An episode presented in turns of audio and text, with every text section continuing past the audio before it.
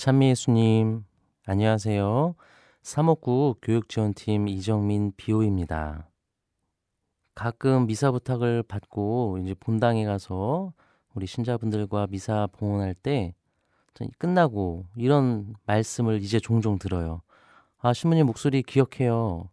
말씀 잘 듣고 있습니다. 여기저기서 이런 말씀 또 격려의 말씀 들으면서 아, 더 잘 준비해야겠구나. 이 기도 시간 우리 많은 분들에게 얼마나 소중한 시간인가 새삼 깨달으며 또 오늘 강론 다시 한번 시작해 보도록 하겠습니다. 연중 제28주간 화요일을 맞이해서 오늘부터 또 금요일까지 이 주간은 예수님의 따끔한 말씀을 듣게 됩니다. 근데 이 말씀은 우리에게, 아니 사실은 저에게 하시는 따끔한 말씀입니다. 바리사의 초대를 받아 식사를 하시는데 유다인들의 중요한 전통이죠. 식사하기 전에 손을 씻는 것. 하지만 예수님은 보란 듯이 식사 전 손을 씻지 않고 식사를 하십니다.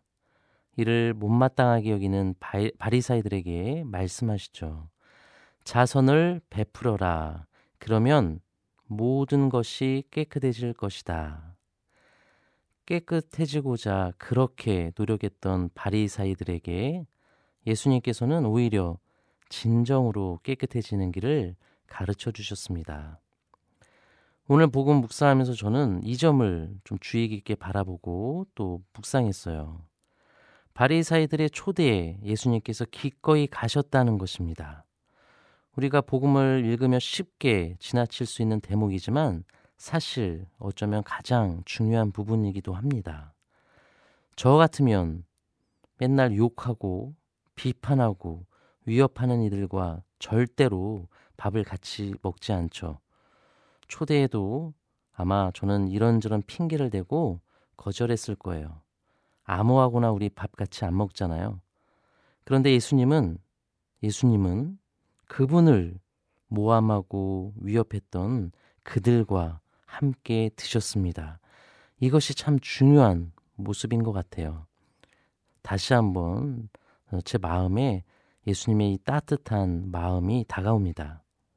그분께는 우리가 흔히 말하는 사회적 약자들, 그런 이들 뿐만 아니라 바리사이들과 같이 있어 보이고 또 높아 보이는 사람도 그저 사랑스러운 자녀의 한 명일 뿐일지 모릅니다.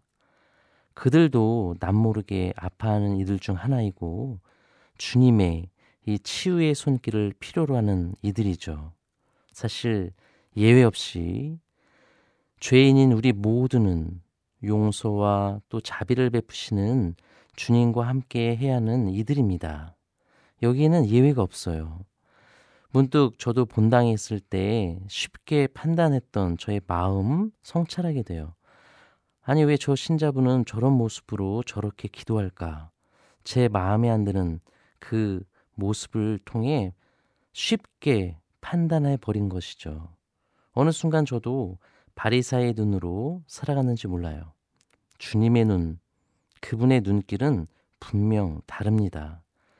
바로 이 묵상으로, 이 예수님의 눈길로 이번 주간 이어지는 주님의 호통, 호통의 말씀을 이해하면 좋겠어요.